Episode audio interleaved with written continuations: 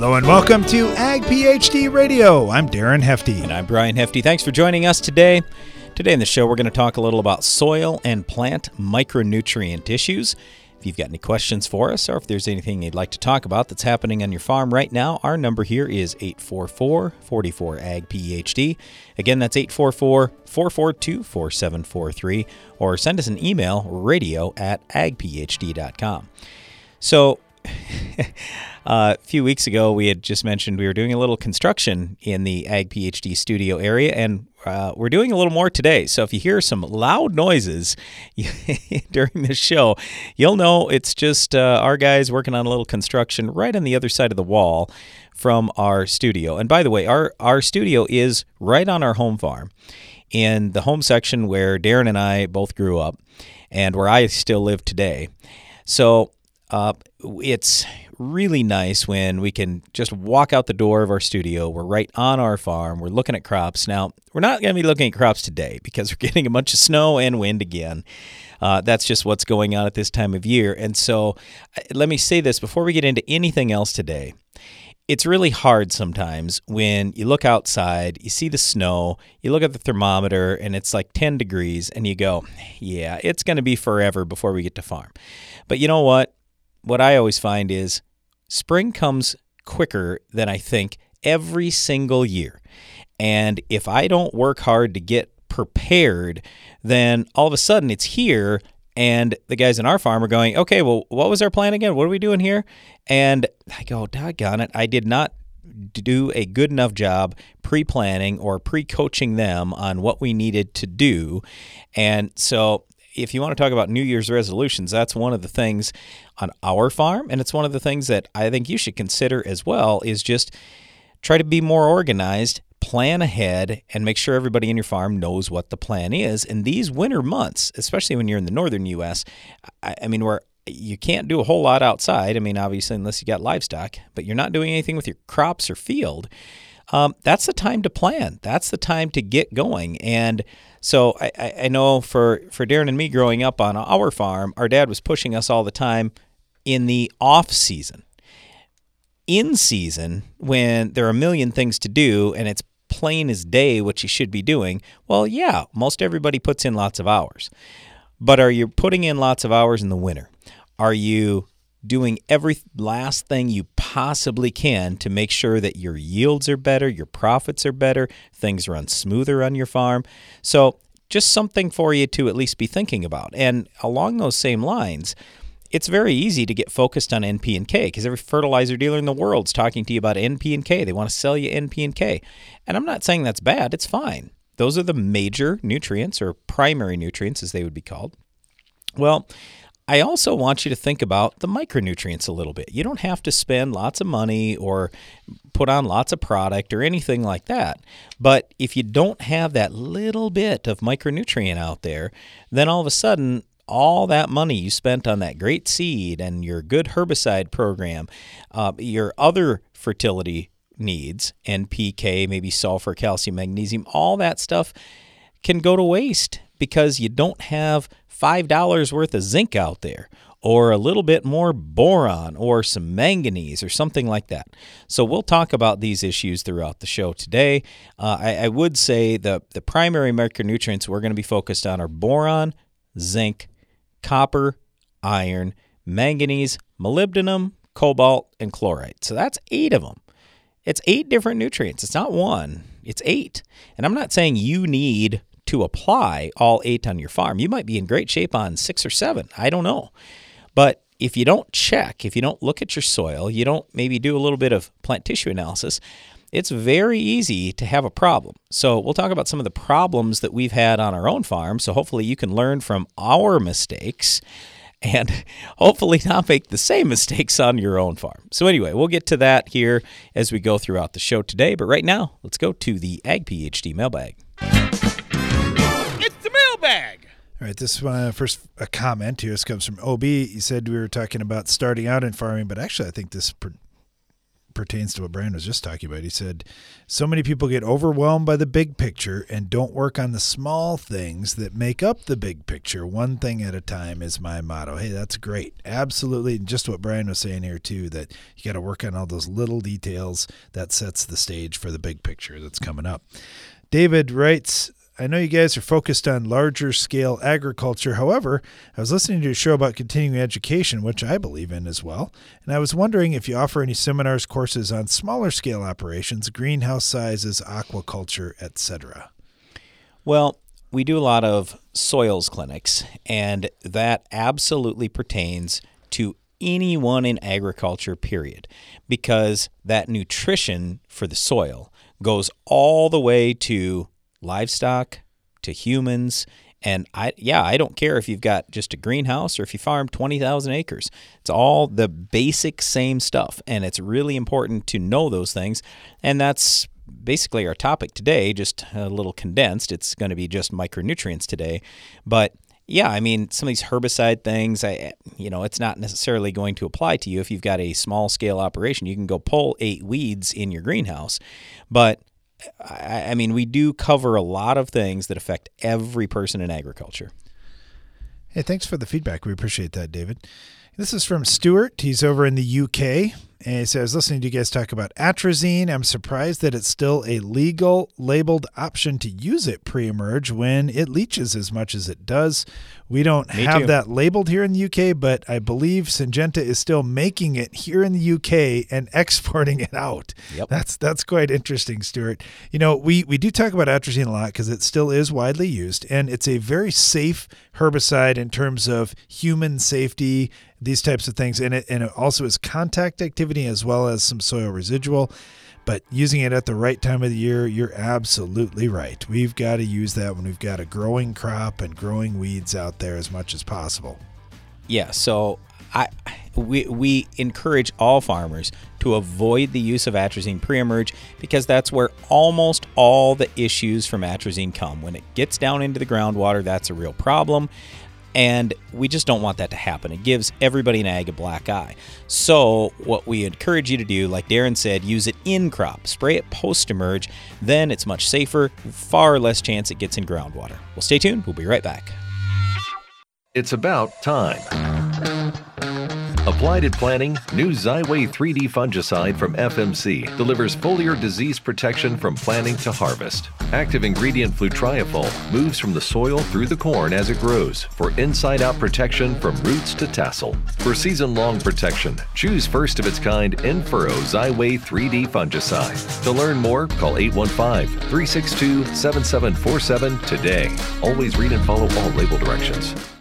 Pentair Hypro Ultra Low Drift nozzles are your ideal choice for the Enlist E3 herbicide system. With coverage comparable to flat fans and with 90% less drift, ULD nozzles meet all required standards for Enlist applications and provide optimal performance of contact herbicides. Learn more at pentair.com/hypro. Start your crop off right with the Germinator closing wheel from Farm Shop MFG. Our spike design excels in variable soils and shatters compaction. Plus, the unique shoulder firmer encases a seed to maximize seed to soil contact. Order yours at farmshopmfg.com. Maintaining your crops is as important now as it's ever been. Howler, a revolutionary fungicide from AgBiome, can help. It provides long lasting protection from a broad spectrum of foliar and soil diseases that affect crops. Howler is OMRI listed, has multiple modes of action, and has minimal pre harvest and re entry intervals. It's flexible, easy to use, and is available right now. Visit agbiome.com forward slash howler to learn more. You're all set with the 4x4 turbo diesel truck. How about some options? Spray and bed liner? Absolutely. Tailgate step and Nerf bars? Gotta have them. Tie down hooks and stainless steel toolbox? You know it. Tinted windows? Of course. Options are good. That's as true in the field as it is with your pickup. In addition to taking care of tough weeds, new Open Sky herbicide gives you more rotational choices than ever before and an easy to handle formulation. Gooseneck tow package? Yep. Discover more Open Sky details at openskyherbicide.com.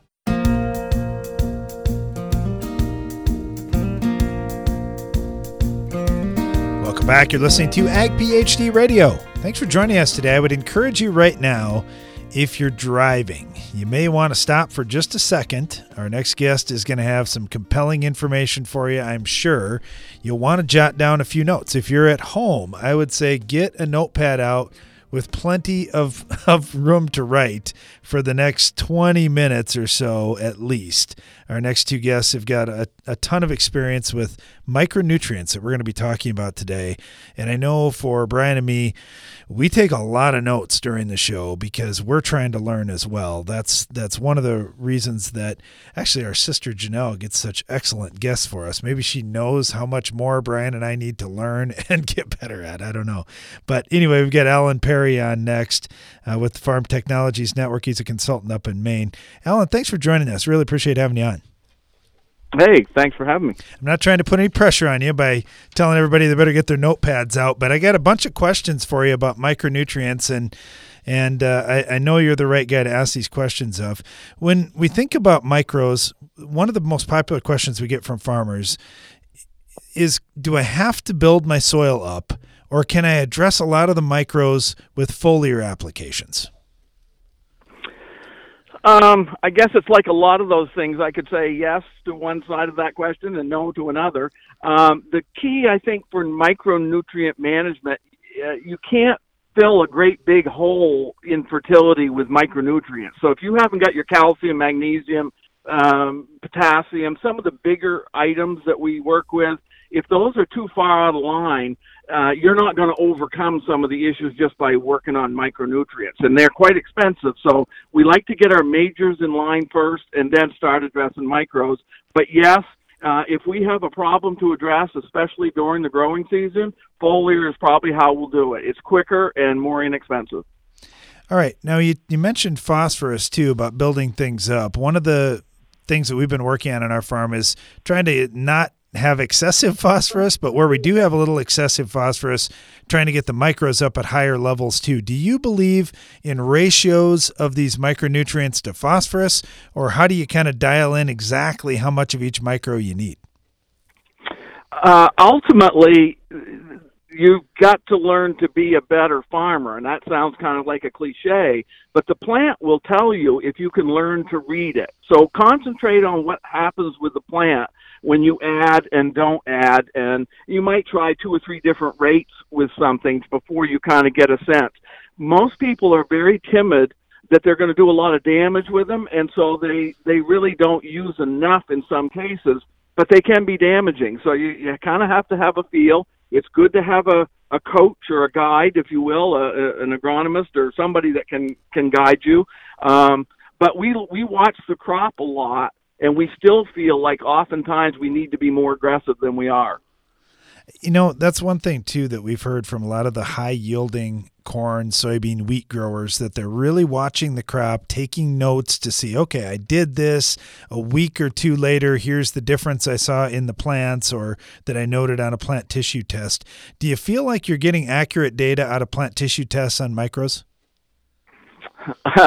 uh, we feel like we're always getting data. Uh, the trick is, can you read it? Um, and you know, it's a little bit. If if you said the temperature was zero and I said it was 32, how could we both be right? Well, you're reading in Celsius and I'm reading in Fahrenheit. So if you don't know how the lab is sh- uh, shaking the test tube and what acid they're using and some of those kinds of things, then the numbers are numbers and they may be quote accurate but they don't tell you anything. So it's it's difficult. And in most of the cases uh, we're far more aggressive than the labs. We just spike all those micros right past what they think is toxic uh, but the plant tells us that we're still okay. Um, so uh, one of my growers once i thought was a very did a very clever thing. He told me we were working on boron and it was a potato grower and he said i can't tell which of you guys is right so let's kill some potatoes with boron and find out what it takes. And that's what we set out to do. And we learned a lot about what it would take and what it looked like and how long and all that kind of stuff. You might consider that uh, in some cases. Well, I know with boron, talking to, to growers who have pulled different leaves on the plants, they say I do my foliar app and I shove it into that leaf, but then a leaf or two later, I'm short on boron again. Are we better off taking the whole plant in some cases, or are we better off just taking it leaf by leaf? Uh, it depends a little bit on the crop and it depends on the time of year but there's a huge difference from the, I'll say potatoes, for example, from the third leaf to the fourth leaf to the fifth leaf from the top. The levels will be totally different. Uh, and so again, you got to learn. You want to be consistent, and you want to learn to to look at the same thing year after year, so that you you can make some comparisons. But there's a some of the some of the elements can be translocated from old leaves to young leaves. Some cannot. Um, there, there's a fair bit to learn uh, before you spend a whole lot of money trying to fix some things. But but we're getting much much better at it. All right. When it comes to to sending in soil tests, do you like one extraction method over the other in terms of micronutrient availability? We get a lot of soil tests sent to us. Some have the DTPA extraction, some are Mehlich tests. Uh, there, there's just all kinds of different ways to do it. Do you find one being more accurate? Uh, the one that I am leaning towards is the one I spent the most time learning to read. Uh, we use an Albrecht test, and Dr. Albrecht, back when he set it up, was trying to get a test that most closely resembled what the plant could do and still be a little bit pessimistic. In other words, he didn't want to tell the grower you've got lots of phosphorus and find out later you didn't. He'd rather have a little extra. So so we lean on that, and since I've learned to read that, I'm comfortable. But we are looking at other things. Uh, uh, the best the best thing that you can never trick is the plant. Uh, I, I might fool you someday, but I'm not going to trick a corn plant. It will either respond or it won't. Um, and you should read that and, and lean on that. You know, one of the micros that we've really struggled with on our farm, and we also get a lot of questions about, is manganese. And I know there's a few different things there. High pH soils seem to be tricky for manganese. So I guess any tips you have regarding high pH and, and dealing with manganese. But then also for a number of growers that have got the manganese number now exceeding the iron number, I know that creates some issues too. Could you talk through that situation? Yes, uh, I think that that uh, when we get into soil situations, Minnesota, North Dakota, up there where the magnesium is way higher, California where sodium is way higher than you'd wish for, a foliar is a way to get around some of that soil chemistry. You can bypass that, if you will, by by going through the leaf. So there's a place where foliar can be your friend. Um, in terms of iron and manganese, we like to have the iron level 10% higher than the manganese or a little better. Uh, and we'd like to have manganese levels on our test at 225 parts per million. Um, most cases, not too big an issue, but there are places where that, like you say, that can be upside down. Um, we use iron sulfate sometimes if we want to work on the iron.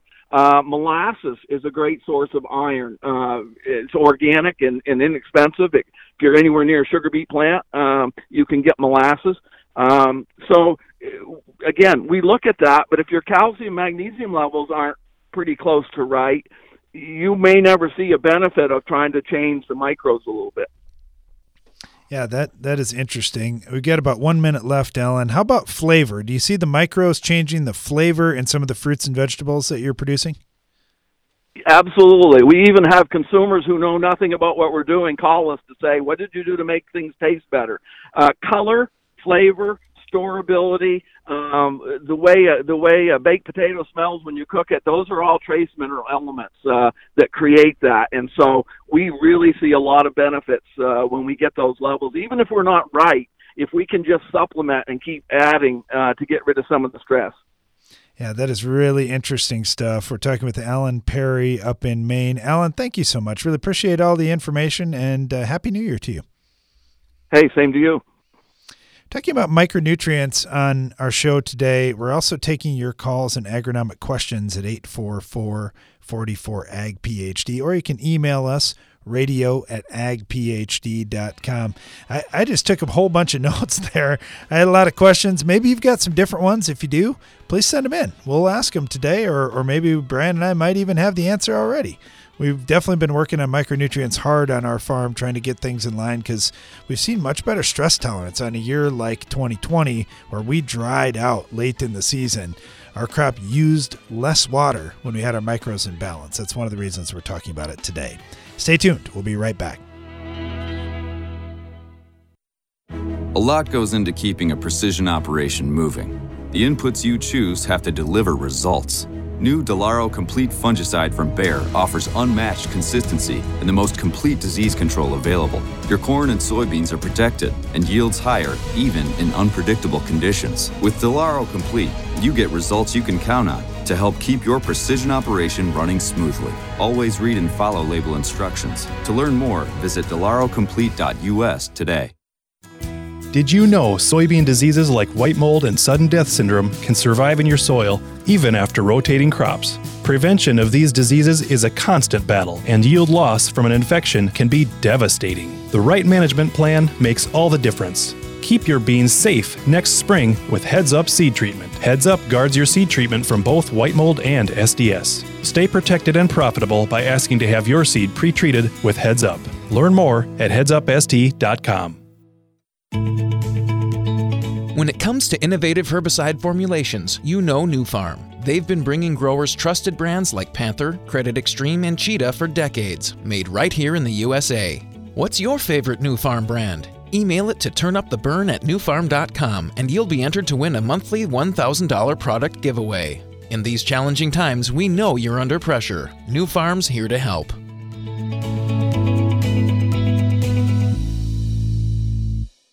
Get tough on herbicide resistant weeds. Add Tough 5EC into your post emergence tank mix and increase control of some of the toughest to kill herbicide resistant weeds that plague corn, such as Palmer amaranth and water hemp. Tough 5EC is a selective contact herbicide with an underutilized mode of action that provides faster kill and application flexibility for post emergence control of key broadleaf weeds. Ask your local retailer about Tough 5EC or visit BelchimUSA.com. Always read and follow label instructions. Success isn't just about maintaining your operation, how you make out for the season, or how much you can get from each acre. It's about doing precisely what needs to be done to feed your crop and grow your legacy. All the way down to the last drop. AgroLiquid Precision Crop Nutrition. Apply less, expect more.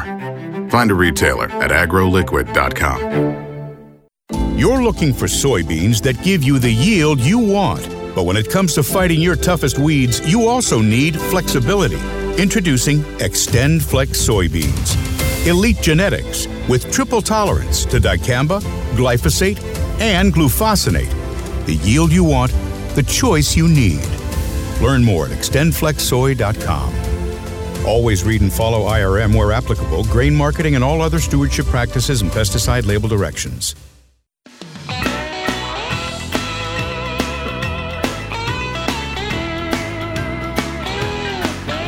Back. You're listening to Ag PhD Radio, talking about micronutrients on our show today. And I just want to make sure I, I love this, what Alan Perry said to, to start things out. He said, Look, we got to get the big things in balance first.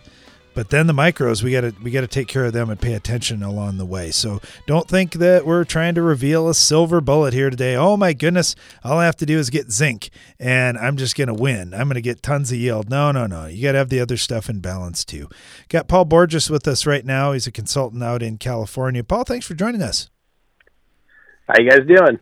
Yeah, we're doing pretty good. We're talking micros today, so I was just waiting for that silver bullet email to come in from somebody that, wow, zinc, yeah, that sounds know, like the let answer. Me know when that comes in. exactly. Okay, so you raise a lot of different crops out there and and get to work with a lot of different soil type situations, irrigation, dryland, everything else. What do you see with micronutrients when a grower comes to you with a, a field that is really drastically short in micros? Where do you begin with all that? Well, go back to the soil test, number one, and see where, where we're at with all the levels. And then I'll come back with, like, we had a, um, a field with some cabbage that was shorter than the rest. And in that block, the major short piece was copper, was below one, one uh, 1.2 parts per million. We bumped it up to a little over two, and the club root that was happening with it went away and the plants took off and when it got ready for market they were close to the right size sometimes it's something very small that can make a, a big difference Hey, you mentioned that with copper and disease issues, and I know we've got a Yes. number of growers, especially on the organic side, that have utilized high rates of copper for a long time. And we've gotten the question okay, I got a little carried away with my copper there for a few years, and now I'm sitting at five parts per million, 10 parts per million. What do you do in the excess situation on micros like that? On the excess side, I make sure that everything else that works with it is a, is even with it or above it. Copper at five and even ten, you're okay like if you go to berries, strawberries, raspberries, uh, we actually try to get it closer to 10 because they're always touching the fruit, and that helps with the laxicity of the fruit skin. So when they're touching it, they feel for firmness. And as long as we stay that 10 and below right there for that kind of fruit, it works out great. Uh, but it goes back to the big stuff. Where's your Where's your calcium? Where's your mag? That's going to be the big dictator of what you're going to be doing. Do you get a lot of questions about some of the micros like cobalt and moly and nickel, or is there more focus on the copper and zinc and iron? Uh, we start we started doing some research back here on almonds. We've seen it in alfalfa with moly. Uh, on our real sandy grounds, sometimes we've we've we've tested for it, and the numbers are good. And other times, on other fields, it's below the you know on the low side. So we're actually working on some trials right now with almonds on bloom and flower uh, with some fields that are low in moly, comparing them to the fields that we have decent moly levels to see if that could change the the crop at the end of the season. Yeah, interesting. It, it's something you don't need a lot. Do you normally figure at one part per million, or what are you looking for on a moly level? Yeah, one part, just like 1.2 parts per million. Uh, like we've seen it working off alfalfa real good, where we got some real sandy ground that didn't have any moly in it. You give you know, it ain't much. It's very little, uh, like eight ounces of moly, and you see a huge difference in the in the alfalfa. And on the trees, we're trying to see if it's going to hold, uh, give us better flowering. And I, we don't think it's going to show up. We didn't see we've seen a difference this year, but I think the difference we should see the difference is the following season for the moly in trees. Um, and the same thing with everything else is where where's where is where is our zinc levels? Because without the zinc and the phosphate working together, then we don't have the root structure we want to pick up all these all these nutrients we need. You mentioned the phosphorus and the zinc, and I know that's something for uh, a lot of growers that are putting on manure or heavy rates of compost and, and some of the different additives that are going out, all of a sudden we see phosphorus levels, depending on the source they're using, getting substantially higher or out of balance with some of the other nutrients out there. Is zinc probably the primary one as far as micros that if you get yeah. that phos level up, you really got to get zinc up too? Exactly. Yeah. We, uh, we know guys like, we know some of the dairy guys around us uh, we definitely work on the zinc levels, keep them happy with the high phosphate levels and potassium. And then the guys that are using compost in trees that are really low, uh, phosphates are now getting to a good number or they've overshot it. So we got to make sure we got enough zinc. We'll run zinc throughout the whole season in foliar, in water runs with some 32 or some nitrogen going out. We'll add a little bit at a time to help offset the, the deficit. Yeah, we've we've got zinc levels up pretty high, I think, anyway, compared to what they were. A lot of our soils here were uh, one or two part per million kind of level, but where we've got phosphorus levels that are up significantly, we may have double digit zinc numbers. Do you see the same kind of thing there? Yes, like our zincs around here. Like if the dairymen were actually running uh, zinc sulfate in the foot baths, then our fields actually, you know, we might have 25, 30 parts per million of zinc in the in the soil just because they always injecting it into the ground, you know, into the field from the lagoon. But the dairies that don't use it, we definitely have to install. We have to definitely add some zinc in, and once it gets up there close to 20 parts per million, depending on how high the phosphate is, you can see the difference in the uptake of the crop. Interesting. Okay, you mentioned sandy ground before, and we were talking about a couple different things there, but we didn't mention the boron in the sandy ground. In your area, is that one that you've just got to feed all through the year too? Yes. Yeah. No, that's uh that's one of those that we spot feed here and there. If we're doing dry, we'll put some out early in this in the year, of, uh, like for trees or even the beginning of the season with alfalfa. Uh, ten pounds of a borax of boron, not actual boron, but the 15%. And then, uh, and if we have irrigation system, then we'll run little shots throughout the season to keep the boron in the plant for the next season. Do you notice a difference for us in, in our dry land production here? We notice the crop being much more efficient with water. Obviously, zinc helps with that, but just overall yeah. in general, if we've got micros up, it seems like we can get by with less water. No, it's there's something you know. Mother Nature's a lot smarter than we are. There's something if you have these levels where they want. It's amazing what these plants will do, and how much it will retain. How about with soil health? Do you notice a big difference there in terms of soil microbial activity when you get micros in line?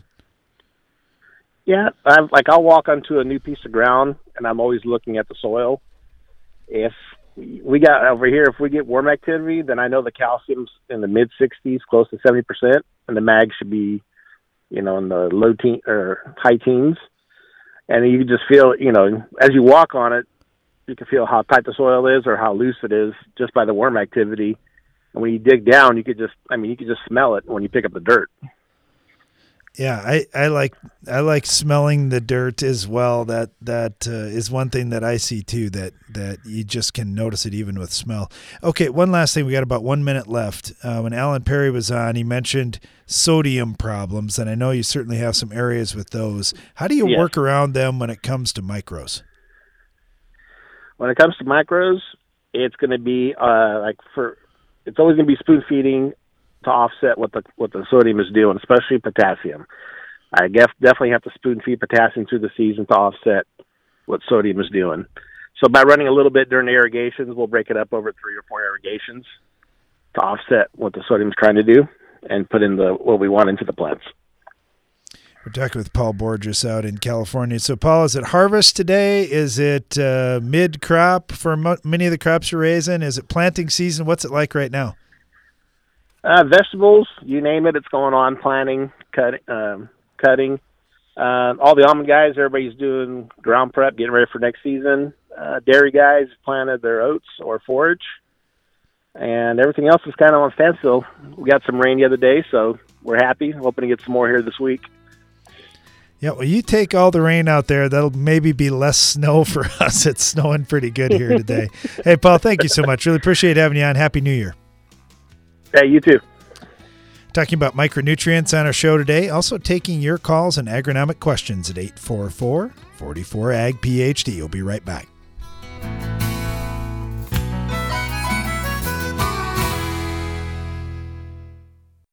You need a powerful herbicide to fight the war on weeds. Bellum is Rotam North America's mesotrione herbicide, and it fights against the annual broadleaf weeds attacking your cornfields. Winning this battle means higher yields, lower cost to you, and maximized profitability. For long lasting residual weed control, check out Evinco, Vilify, and our newest mix, Rixa. For application, flexibility, and season long control, that's Evinco, Vilify, and Rixa, powered by Bellum. For more information, visit bellumherbicide.com. That's B E L L U M herbicide.com.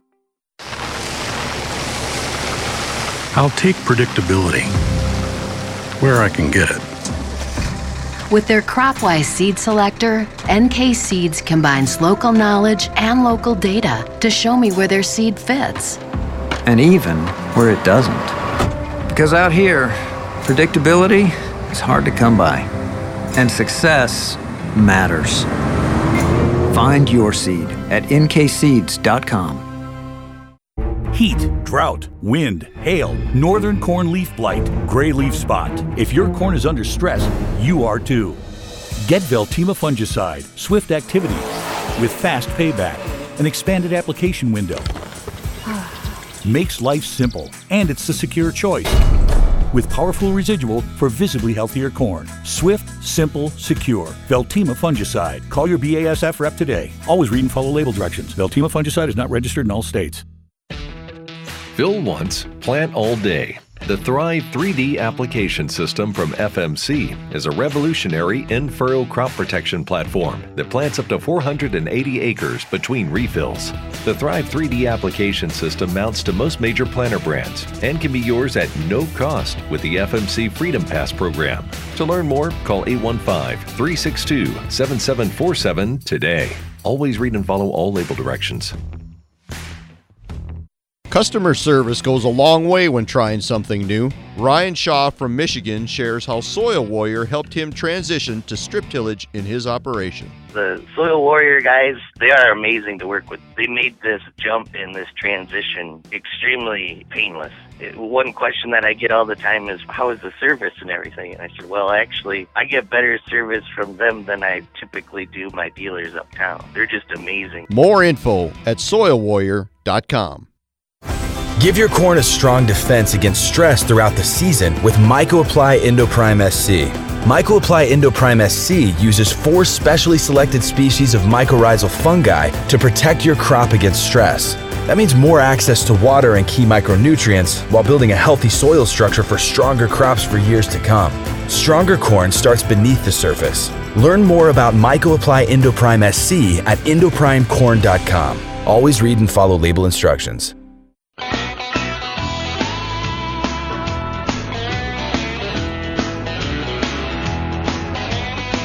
Back. You're listening to Ag PhD Radio. Talking about micronutrients on the show today. Brian, you want to talk a little more micros or do you want to take a couple of questions? Uh, okay, I'll I'll talk about micronutrients just a little bit. Couple of things that we've really noticed on our own farm: the phosphorus to zinc ratio and the phosphorus to copper ratio. Now, you probably have heard about phosphorus to zinc. That's been a big thing talked about for a long time, roughly 10 to 1 phosphorus to zinc. But you can fine tune that on your farm by just simply taking a look at your yield in all your soil test grid point spots, and you'll see where your best yields come from and what the ratios are there, and then you try to adapt. Okay, but you can do the same thing, and you should do the same thing with phosphorus to copper, and that's one of the things we're working on on our own farm right now because our data in the last three years has really revealed that that we need it to be probably 30 to 1. I still don't have it exactly fine tuned, but somewhere around 30 to 1 for us in corn and soybeans, and I would include wheat in that as well, but especially in corn and soybeans, a 30 to 1 ratio of phosphorus to copper.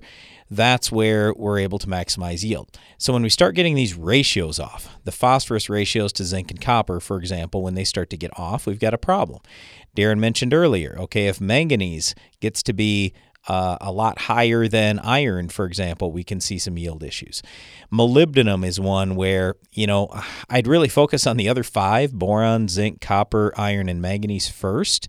But with molybdenum, you need some, especially for the legume crops, alfalfa and soybeans. So we want to be at least at a part per million there.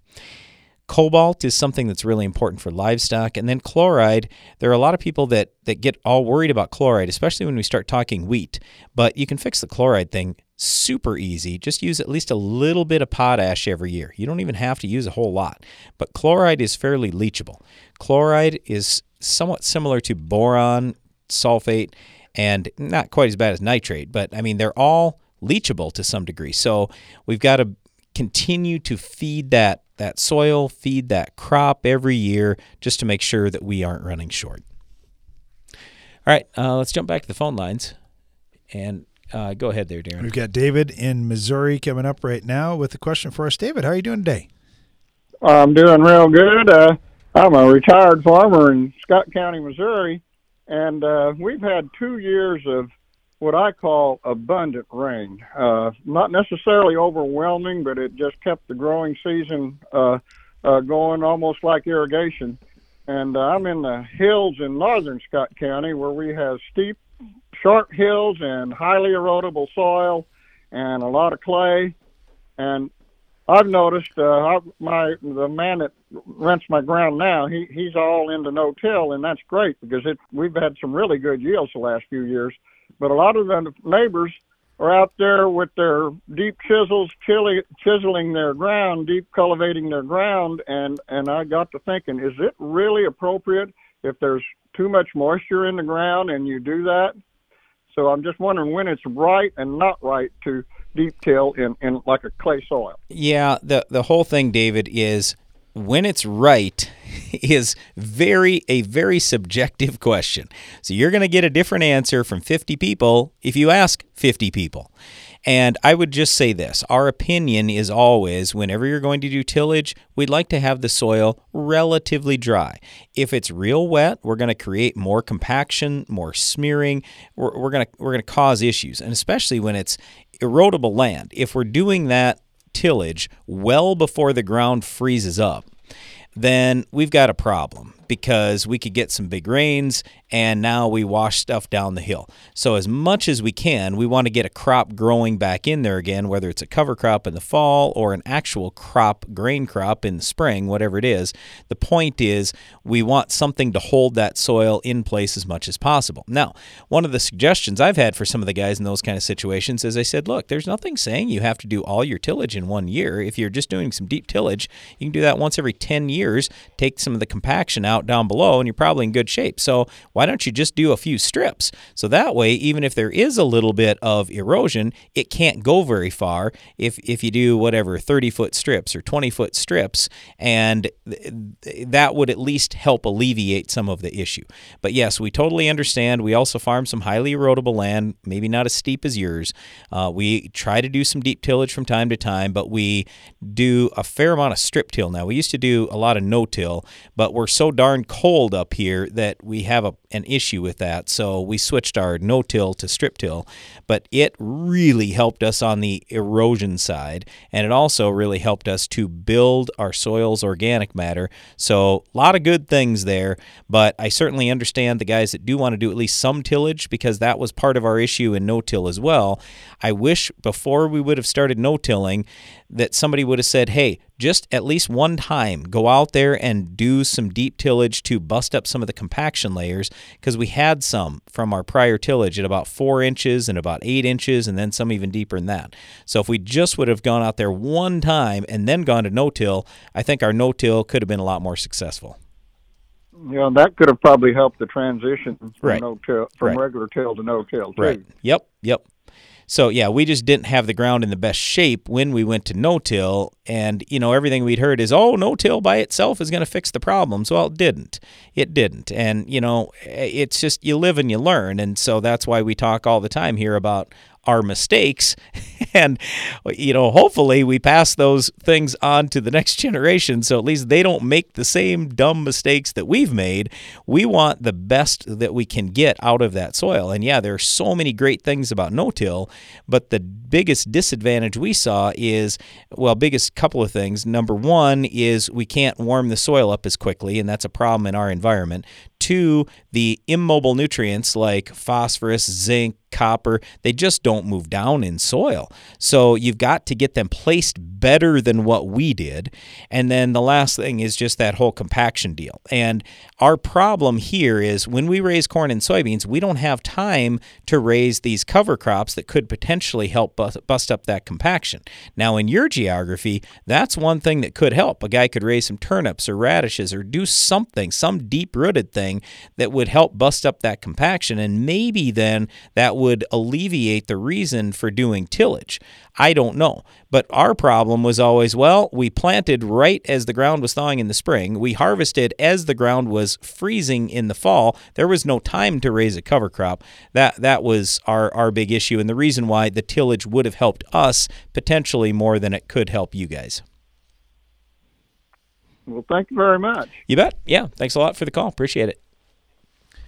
Yeah, thanks, David. Really appreciate that. Yeah, It's and- great to talk about that. Yeah, and I, I, I hope for all of our listeners there, you can you can see things really vary depending on where you farm, the length of the growing season, how hilly things are, how heavy the ground is. So we try to cover a lot of the bases here when when you hear us on the show, but you'll also hear us say all the time, "Hey, try stuff on your farm," because there might be certain practices that work for most people but certainly not for everybody. So we, I, I, I'll tell you too. If you have specific questions for us, and if you give us your parameters, we can usually answer that question fairly well because we have experience almost everywhere, almost every soil type, almost every weather condition.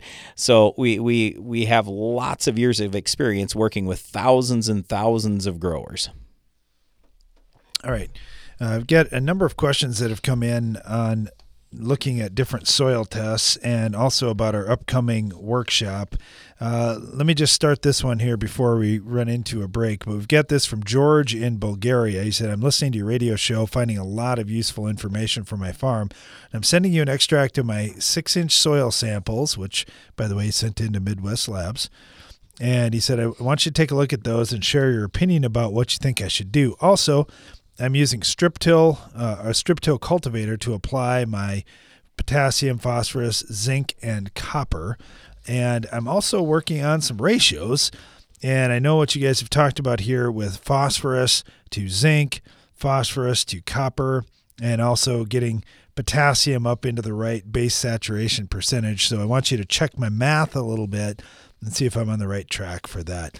Hey, George, thank you so much. Really appreciate all the information and, and the work that you're going to up front to get this right.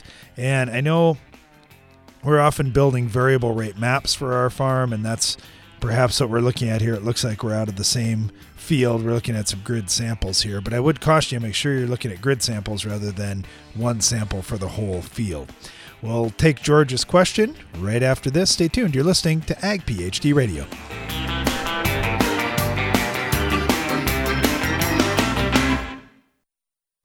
It's not about how quickly you come out of the gate with nitrogen fertilizer, but how strong you finish the race. High Striker uses patent pending chemistry to stabilize your nitrogen in a form that lasts longer in your crop's root zone. Because for high yields, your nitrogen must last longer, so you can finish the season stronger. Visit agrotechusa.com to learn why so many growers are going the distance with High Striker treated nitrogen. You deserve to have a building that will last for generations. With more than 110 years of experience and thousands of satisfied customers, Morton Buildings is the industry leader you can trust. Unlike other construction companies, you work with Morton Buildings craftsmen from conception to completion. There's no better time to buy. Lock in your new building for 2020 today. Contact your local Morton sales office or visit mortonbuildings.com. Give your corn a strong defense against stress throughout the season with MycoApply Endoprime SC.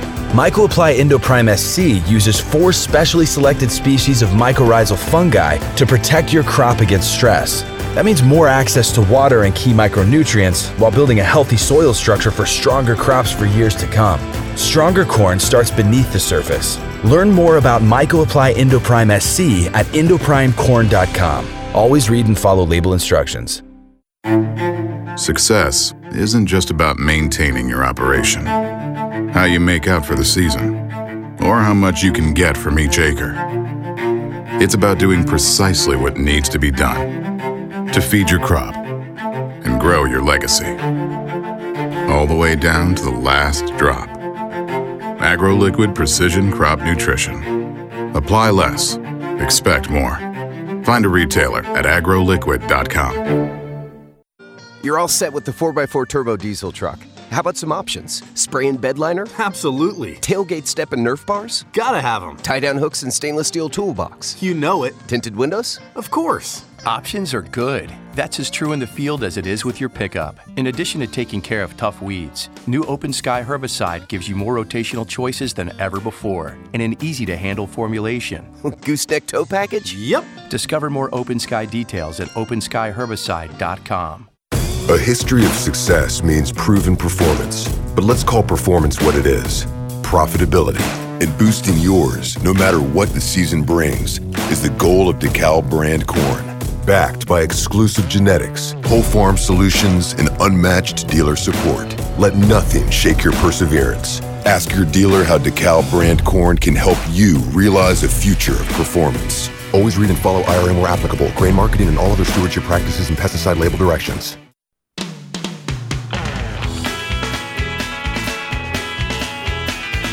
Listening to Ag PhD Radio. Thanks for joining us today.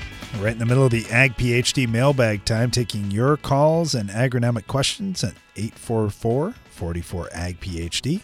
Or you can email us radio at agphd.com. And we got an email from George in Bulgaria who listens to our radio program and sent some soil samples over, trying to get his potassium up to 4% base saturation, trying to get his phosphorus levels up to about 80 parts per million, and trying to get zinc and copper in line as well. Brian, how's it look with, with his program and his tests? Yeah, so Darren ran the numbers too, and I, I looked him over a little bit, and we both think that he's got the math right. He sent us his formulas and everything, and I'm not going to explain that over the radio. I don't think that makes super great radio, but I'll just say yes, What he needed a- mathematical equations, Brian? It sounds like fun talk. right. But he he did need a fair amount of potassium and some some phosphorus. But so let me be a little more specific here with his tests. The first issue that we always talk about is what? Soil pH. Well, he's got a lot of 5.1 to 5.5 pH levels. His soil is pretty heavy, around 30 for CEC. So it is going to take some lime to get those levels up. And th- that's what I would want to do. That's where my first money would probably go is at least in some lime. I'm not saying you have to get it all the way up to 6.3 in one shot. I wouldn't do that, but I would at least get some lime out there because there will be an economic response from that almost certainly, as long as you're not paying crazy ridiculous money for lime. The potassium, I see why he's asking about the potassium because most of his tests are less than 2% base saturation K, which we know is yield limiting in especially in corn, soybeans and wheat. So and which crops did did he did he say Nope, which crops? didn't say which okay, crops. yeah, I okay. But anyway, we we know for corn, soybeans and wheat, less than 2% base saturation K is absolutely yield limiting. Some crops it's even more. Anyway, so yes, he needs a fair amount of potassium, and yes, he needs a fair amount of phosphorus. But for some of these potassium things, it's a lot. What's, what's Okay, the last line on his email. Make sure, read that because Oh. I, I kind of missed the point there. I think. Oh, okay. But anyway, here's here's where I'm going with this. Need a lot, like on the potassium side. Would I put out a thousand or thirteen hundred pounds of potassium in one shot? No. Have we done it before? Sure. It hasn't hurt anything, but I just I wouldn't spend that much money. I really wouldn't. I would go at least double what crop removal is, and I just continue on a build program until I get my levels up to where I want them to be. Uh, let's see. Okay, yeah, I, I didn't know if there was anything else in particular that Just- we were after just here. talking about banding and using a other than rate. yeah, I was going to read that last part. Okay, so he says I'll use a strip till cultivator to apply potassium, phosphorus, zinc, and copper, and I'm planning to apply a one third rate. Uh, okay, so first of all, what we have found with mo- with nutrients that don't move very well. So potassium, phosphorus, zinc, copper in heavy soils, they're not going anywhere. So yes, banding will allow you to get better uptake this year. We we did a long-term study on uh, P and K.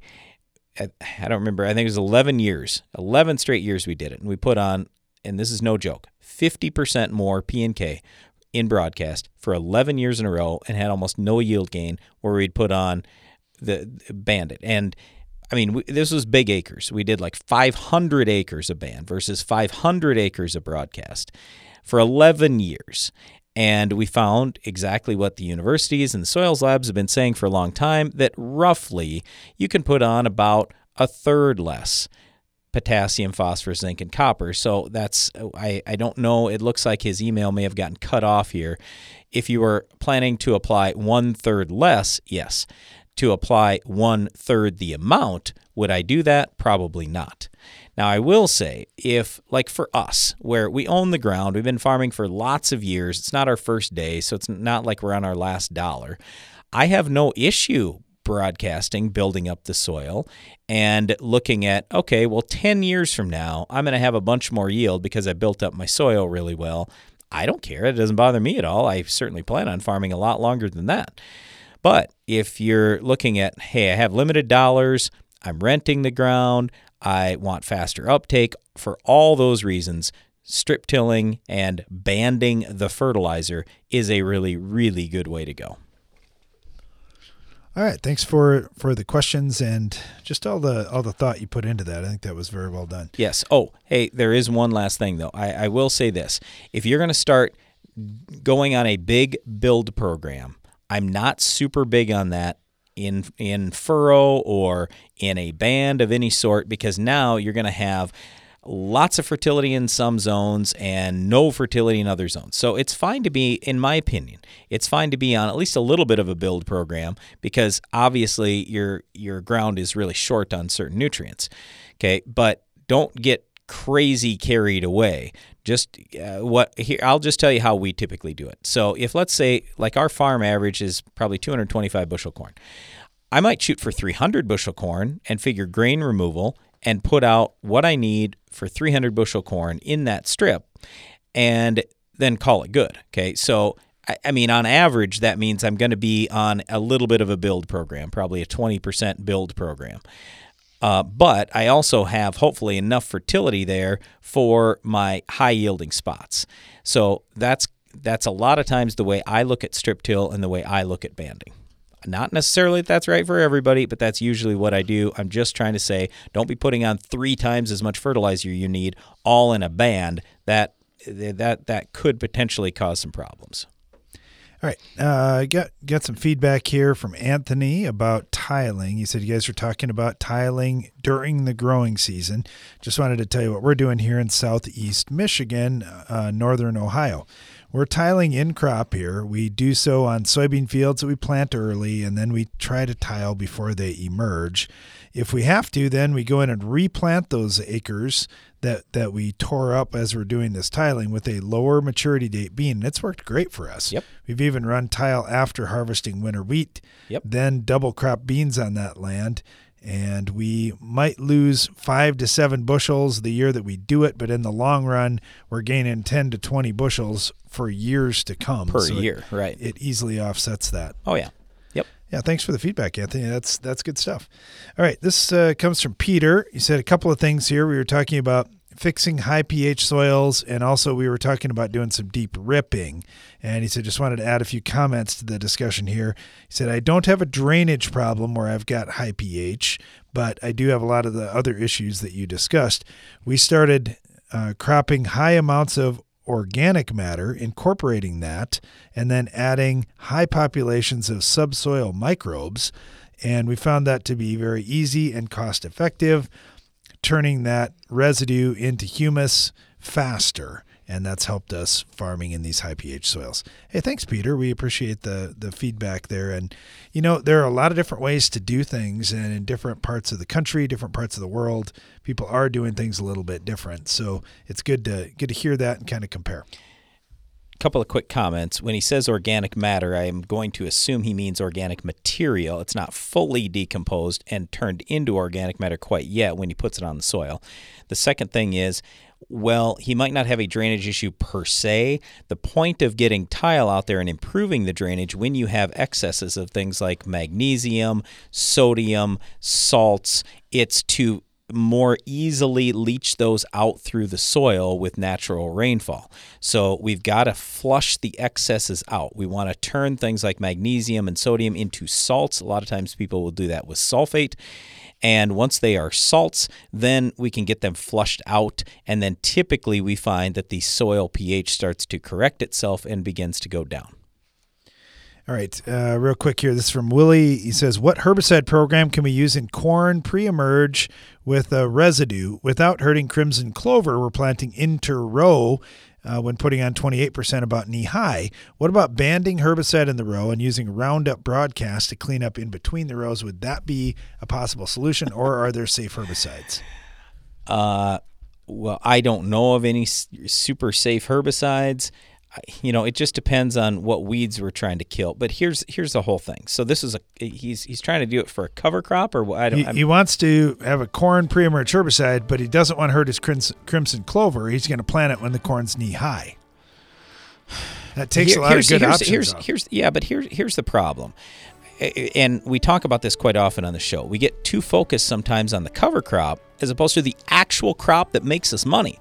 So I'm not in favor of that. There's nothing I know that that you can go out there with that isn't going to have at least a little bit of impact on that crimson crimson clover, but I might use a group 15 or something like that, but I'd come up with a different plan and a different cover crop if I had to, if there's some herbicide that I say is fantastic for my corn. All right, thanks for the question, Will. Really appreciate that. Thanks to you for listening. Be sure to join us again each weekday for more Ag PhD Radio.